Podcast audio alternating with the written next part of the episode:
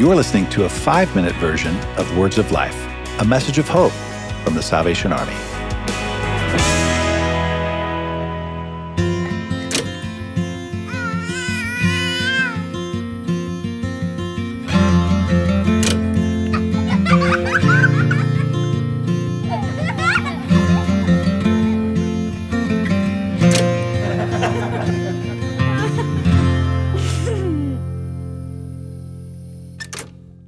Well, hi, I'm Bernie Dake. And I'm Laura Dake. We uh, met many years ago in upstate New York. I am the son of Salvation Army officers who were serving in um, the Syracuse, New York area. And we went to a summer camp, both of us were working at. And uh, fate came my way. uh, I grew up in Niagara Falls. That was our home camp. So I would spend my summers there. Bernie had been out of the division for a while and then had come back. Now, some 36 or so years later, here we are. We've had a great life. We dated for four years, we were engaged for a year, and now we have been married for 31 years.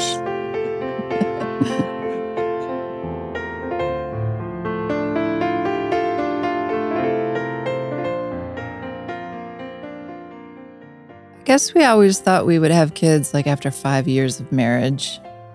And when that time came around, I just, I felt like I didn't think it was what I really wanted at the time. And it, time just went on and it, it just never happened for us.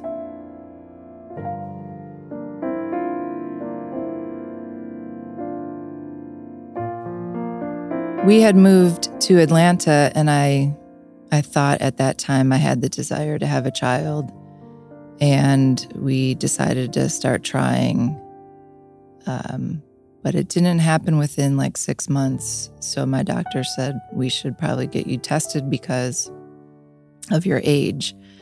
And then at 40, we found out that I was in full blown menopause. So the, the cards for that kind of fell by the wayside. I mean, we always knew adoption was an option, but um, I, I don't think we really wanted to pursue that at that time. And my perspective was we did what we thought was right. We waited. We wanted to develop our marriage identity and figure out who each other were. And um, those years were really great years, you know, without children. And then when we made the move and decided we were going to try, and then found out it's not likely, they gave us an option of uh, in vitro fertilization, which at the time in the early 2000s was something like $15,000 for each try.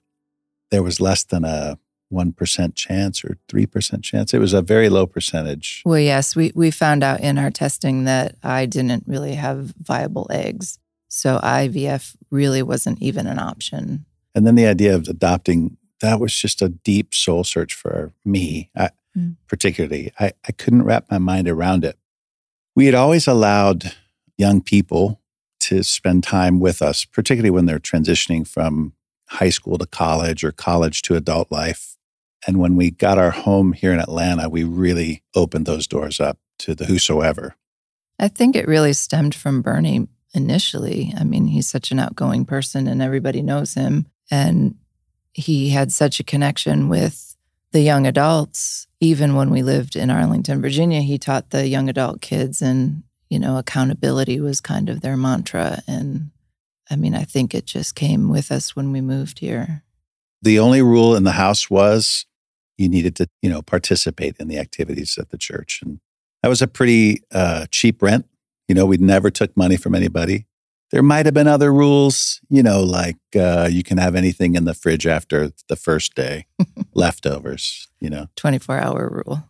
But that was a, a way for us to also have a built in dog sitter. But at the same time, it offered opportunities for discipleship, which are important to me. I have a number of men in my life who have been critical in the development of my own Christian worldview or my own approach to just living life as a Christian in this world. And I'm very grateful for those investments that were made in me. The hope was perhaps we could do the same.